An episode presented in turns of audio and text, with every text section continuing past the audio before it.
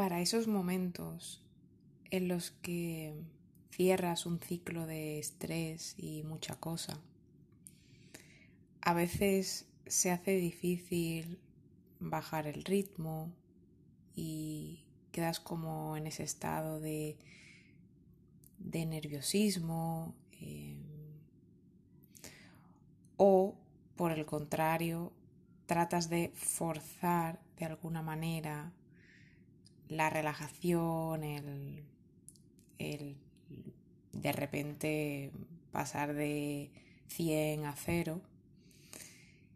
Y mi recomendación, lo que yo he reflexionado, lo que yo he extraído de mi experiencia es que lo mejor es dejar que las aguas hagan lo que tengan que hacer.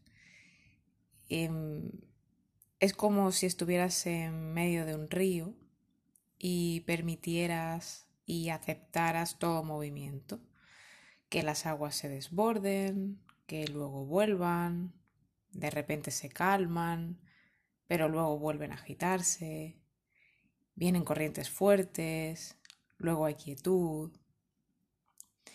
Es una manera de decir que puedas permitir que el cuerpo libere de la manera en la que necesite sin, sin tratar de controlarlo.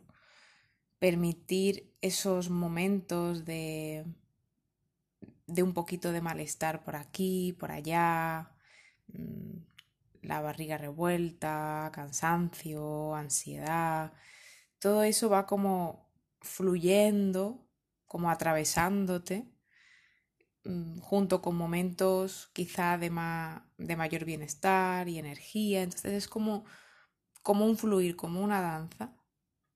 Y lo que más paz te da es permitir eso, dejar que, que se libere, dejar que se reubique, que se equilibre, que suelte y que eventualmente vuelva a un estado de paz y armonía la mayor parte del tiempo, que igualmente no será para siempre porque volverán nuevos movimientos y nuevas cosas.